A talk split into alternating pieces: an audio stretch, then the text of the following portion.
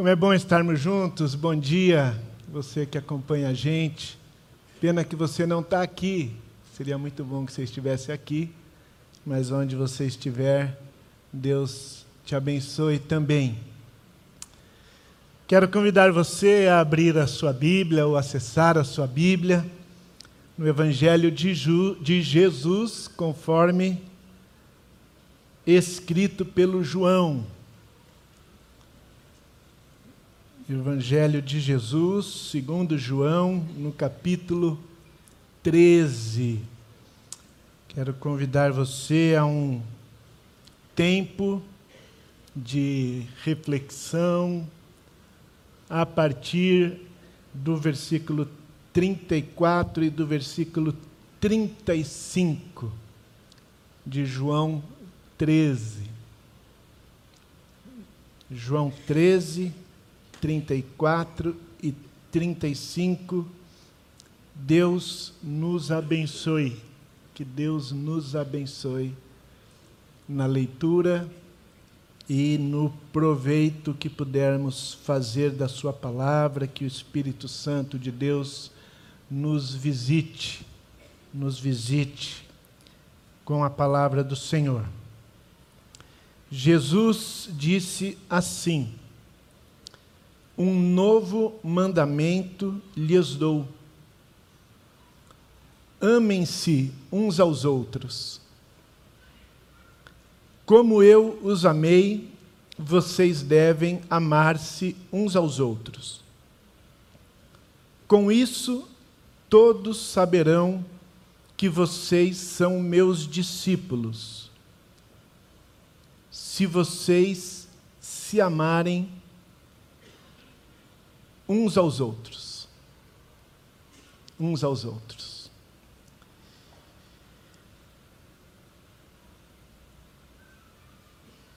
Um novo mandamento lhes dou: que vocês amem uns aos outros da mesma maneira como eu os amei. Como é que Jesus nos amou. Como é que Jesus nos ama? Como é que Jesus amou os discípulos que estavam à volta da mesa com ele, quando ele proferiu essas palavras. Quero convidar você a pensar um pouquinho sobre como é que Jesus nos amou.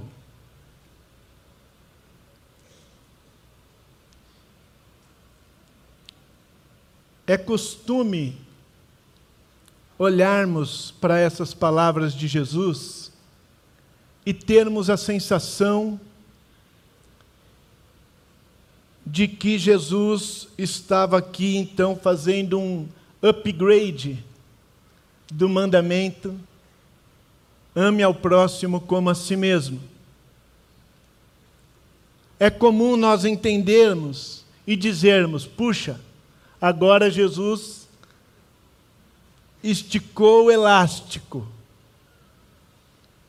Esticou o elástico, não é mais amar ao próximo como a mim mesmo agora é amar como Ele amou. É comum nós pensarmos isto e provavelmente é bem correto nós pensarmos isto. Mas como é que Ele nos amou?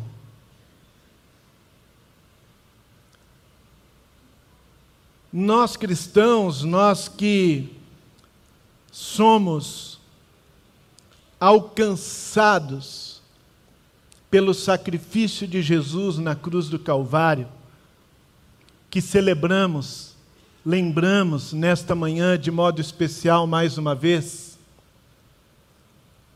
Quando pensamos em como Jesus nos amou, imediatamente somos levados a nos lembrar do sacrifício de Jesus por nós. Jesus deu a vida por nós. Jesus morreu em nosso lugar. De maneira que quando nós pensamos em amar como Jesus amou, nós pensamos, amar como Jesus amou é dar a vida, é morrer por alguém. Inclusive, Jesus disse: ninguém tem maior amor do que este, o amor daquele que dá a vida pelos seus irmãos.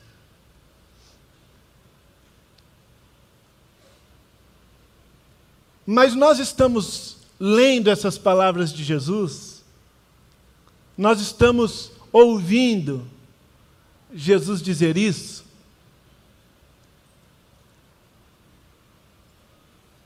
depois da cruz. Bem depois. Dois mil anos depois. Os discípulos ouviram Jesus dizer essas palavras antes da cruz.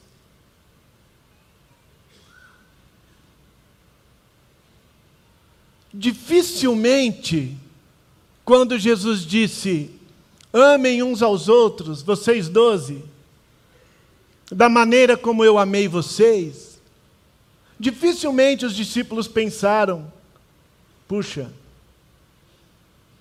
morrer pelo outro.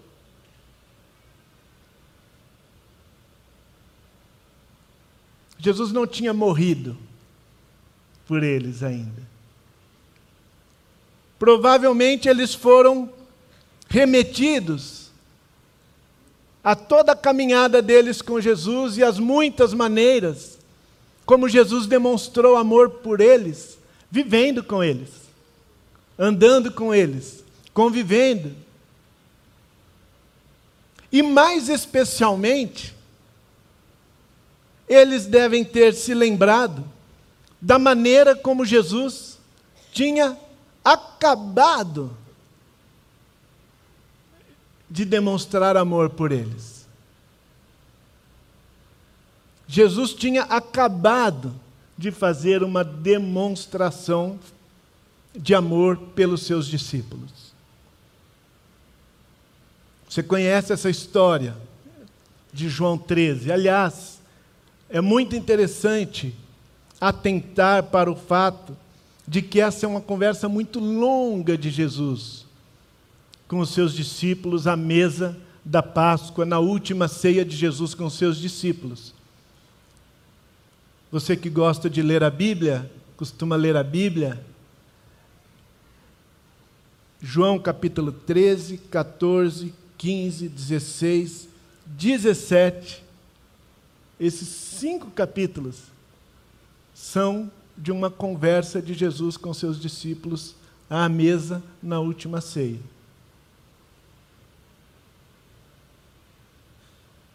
A mesa está posta, certamente não uma mesa como esta, mais provável uma toalha no chão, cercada ali de algumas almofadas, estão todos reclinados no chão, apoiados nas almofadas próximos à mesa, com os pés estendidos para trás. Jesus se levanta. E o João diz que Jesus se levanta quando o jantar está sendo servido. Talvez ali as pessoas que prepararam aquela refeição estão trazendo ali, colocando naquela toalha o cordeiro, o pão, o vinho. E nessa hora que o jantar está sendo servido, que aquele ambiente está sendo tomado por aquele aroma gostoso de assado. Jesus se levanta. Se levanta, pega, tira a sua capa, pega uma toalha, enrola na sua cintura. Os discípulos certamente estranham o que é isso que Jesus está fazendo.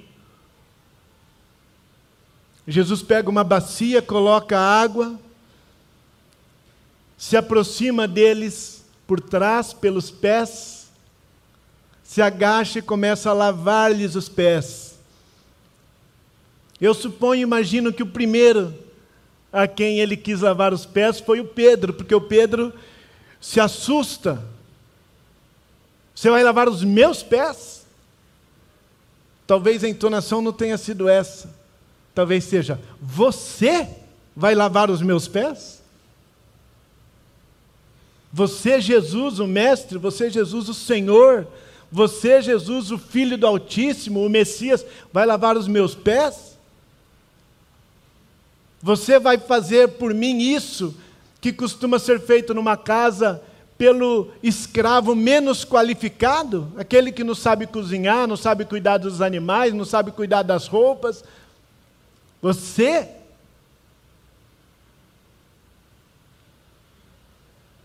Meus pés não. Você não, vai, não vou deixar. Você imagina Pedro recolhendo as pernas, colocando os pés embaixo da túnica? Não. E Jesus diz: Pedro, se eu não lavar os seus pés, eu não tenho parte com você, você não tem parte comigo. Se eu não puder lavar os seus pés, então eu não posso participar da sua vida de forma alguma. Porque a maneira que nós temos de participar da vida do outro é servindo. Ou eu vou te servir, ou nós não vamos ter uma relação significativa, Pedro. E o Pedro diz: então lava, lava tudo, me dá um banho, Jesus. Jesus termina de lavar os pés de todos os seus discípulos e faz uma pergunta a eles: Vocês entenderam o que eu fiz? Entenderam por que eu fiz isso? Vocês dizem que eu sou mestre, vocês dizem que eu sou o Senhor, e eu sou mesmo. Se eu que sou o mestre, se eu que sou o Senhor, se eu que sou o filho de Deus, estou lavando os pés de vocês, então vocês também podem fazer coisas desse tipo uns pelos outros. Jesus não estava ensinando a gente de vez em quando, num dia especial, fazer uma cerimônia de lava-pés na igreja. Que é super bonitinho, super emocionante até. Né? Mas imitar Jesus não é isso. Imitar Jesus é fazer por quem está perto de nós aquilo que a pessoa precisa naquela é, hora. O que os discípulos precisavam ali era que alguém lhes lavasse os pés. E Jesus diz: o escravo não é melhor que o seu senhor, não é maior que o seu senhor. E diz mais: o mensageiro não é maior do que aquele que o enviou. A palavra mensageiro, sabe qual é? Apóstolo. O apóstolo não é maior do que aquele que o enviou. O apóstolo não é maior do que eu. Se eu posso lavar os seus pés, o apóstolo também pode lavar os seus pés. Se eu posso lavar os seus pés, apóstolos, vocês também podem lavar os pés uns dos outros. Todos nós somos enviados de Jesus onde quer que estejamos, mensageiros de Jesus, apóstolos. E podemos servir uns aos outros.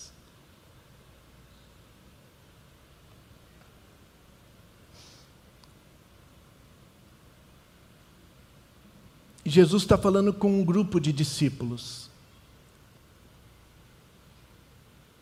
Jesus está falando de gente que convive, percebe isso? Gente que vai conviver.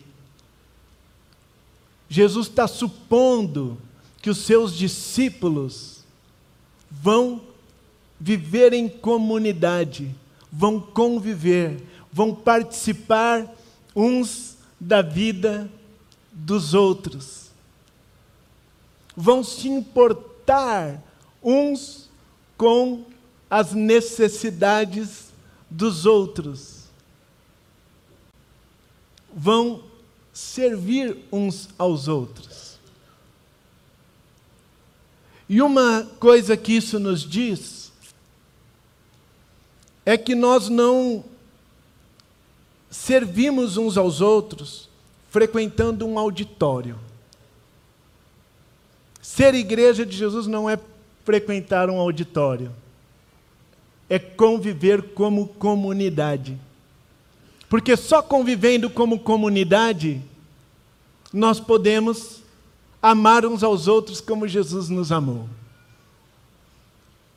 Só tendo uns amigos, se aproximando, fazendo parte de uma pequena comunidade no meio dessa multidão. E Jesus diz assim: Nisto conhecerão que vocês são meus discípulos. As pessoas vão entender que vocês são meus discípulos, se vocês amarem uns aos outros como eu amei vocês se vocês servirem uns aos outros, cuidarem um dos outros, atenderem uns aos outros nas suas necessidades, se importarem uns com as lutas dos outros. Nisto saberão que vocês são meus discípulos. Deve ter gente hoje aqui nos visitando. Sejam bem-vindos.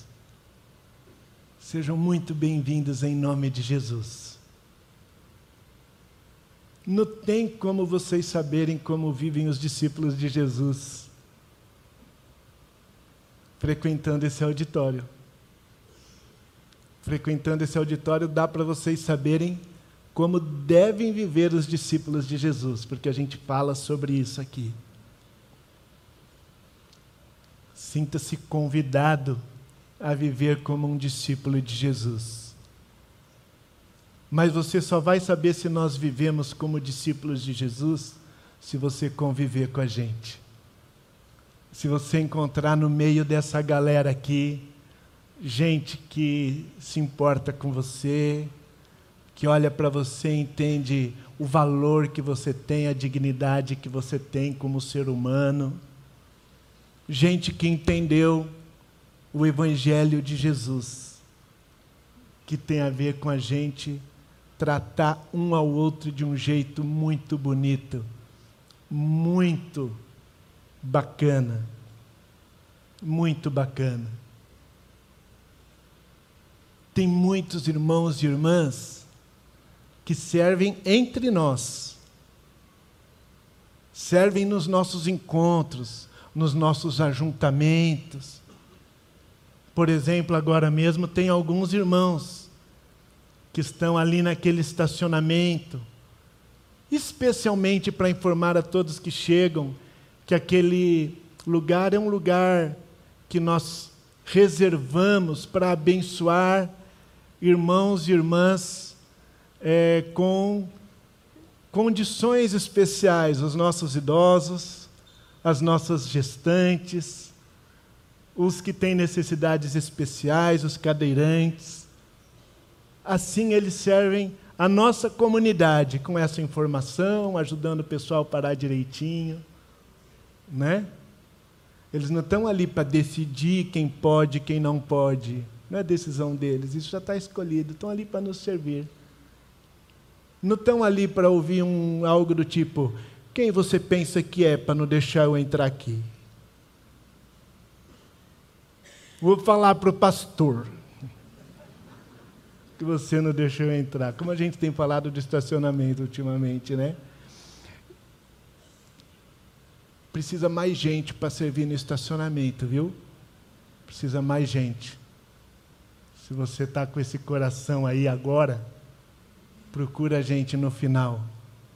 Procura a gente no final. Se você está triste porque não parou ali, procura a gente no final para ajudar a gente a explicar isso para todo mundo. Quantos irmãos agora servindo as nossas crianças, servindo aos nossos adolescentes. Sabia que tem um auditório ali em cima? Está vendo o pessoal sentado aqui no mezanino? Em cima do mezanino tem um auditório, os adolescentes estão lá.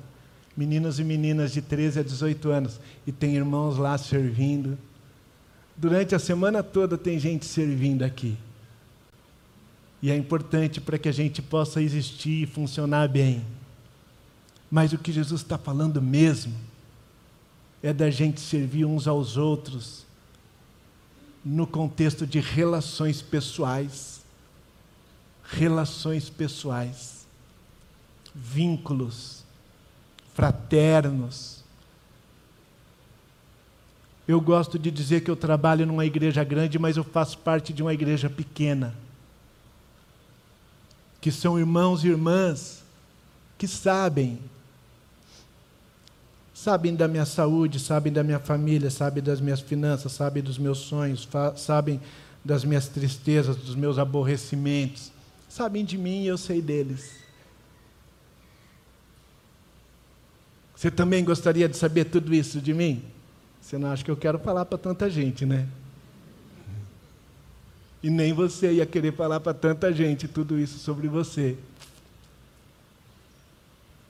Mas se você não tem irmãos e irmãs que sabem de você e você sabe deles, num certo sentido, é quase como se você não tivesse uma igreja. É quase como se você não participasse de uma igreja. Porque participar de uma igreja é participar da vida de pessoas, ter gente que participa da sua vida como servindo.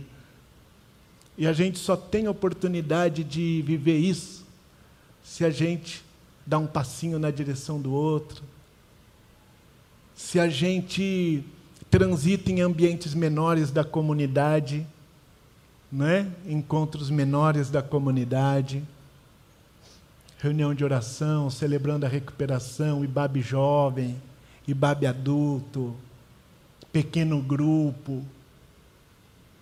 Se a gente se engaja no voluntariado, aí a gente vai cultivando, e aí a gente vai experimentando isso. E sabe o que, que Jesus disse sobre essa experiência? de amar uns aos outros como Ele nos amou, de servir uns aos outros, só desse jeitinho. Antes de falar do só desse jeitinho, do que ele disse, vou dizer uma coisa para você.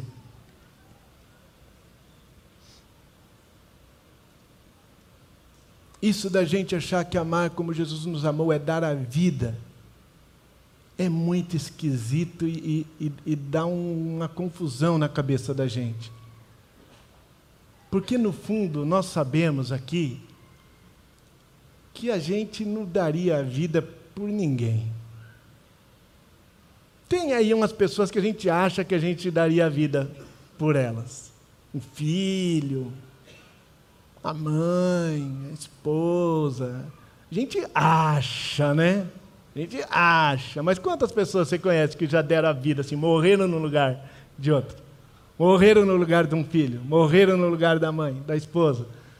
Quantas pessoas você conhece?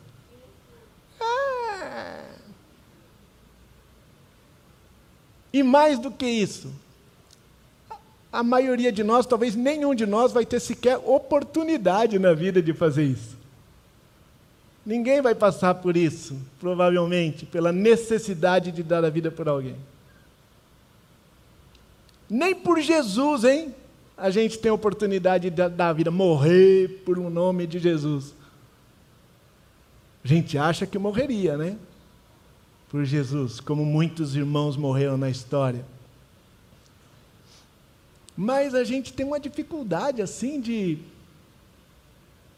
abre mão de uma vaga no estacionamento do shopping por amor a Jesus. E acha que vai morrer por Jesus. Fala a verdade. Hã? A gente tem dificuldade de dar preferência na fila do pão para uma velhinha, por amor a Jesus. E bastava ser por amor à velhinha. E a gente acha que vai morrer por Jesus. A gente não vai morrer por Jesus. E Jesus nem está esperando isso da gente. Jesus só está esperando que a gente se trate bem uns aos outros. É bem mais simples, né? Ou não, né? Ou não. Estou lembrando daquele pastor que falou que na igreja dele eles têm um, um lema, uma visão que é viver pela fé e ser conhecido pelo amor. Quando eu vi ele falar isso, eu falei, ah, simplesinho isso aí, né?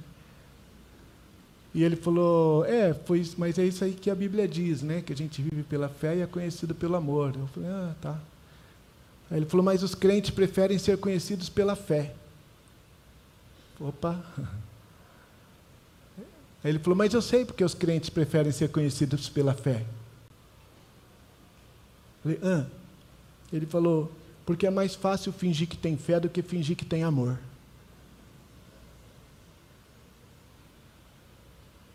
Agora foi esquisito, né? O que a gente sentiu. Mais fácil fingir que tem fé do que fingir que tem amor. Daria minha vida por Jesus. Mataria, mataria por Jesus. Tem gente que seria capaz de matar por Jesus. Ô oh, fé. Sabe o que Jesus falou sobre a gente viver assim, próximos uns dos outros? se esforçar para conviver, cuidar uns dos outros. Versículo 17 desse capítulo 13 aí de João, para terminar, para nós irmos à nossa mesa também. Agora que vocês sabem estas coisas, felizes serão se as praticarem. Você acredita isso?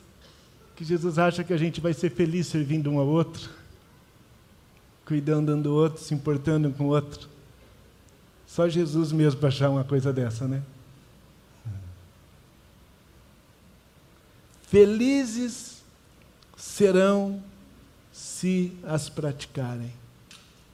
Vocês vão ser felizes, nós vamos ser felizes se nós amarmos uns aos outros como Jesus nos amou. Nós seremos felizes se nós formos uma comunidade de irmãos e irmãs interessados, interessados em atendermos uns aos outros nas nossas necessidades mais simples cotidianas do dia a dia. Que Deus nos abençoe e que Deus abençoe você profundamente com a coragem, com a vontade, com a escolha e com uma atitude na direção de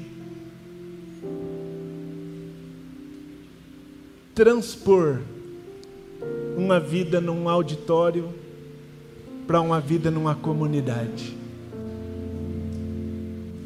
Amém.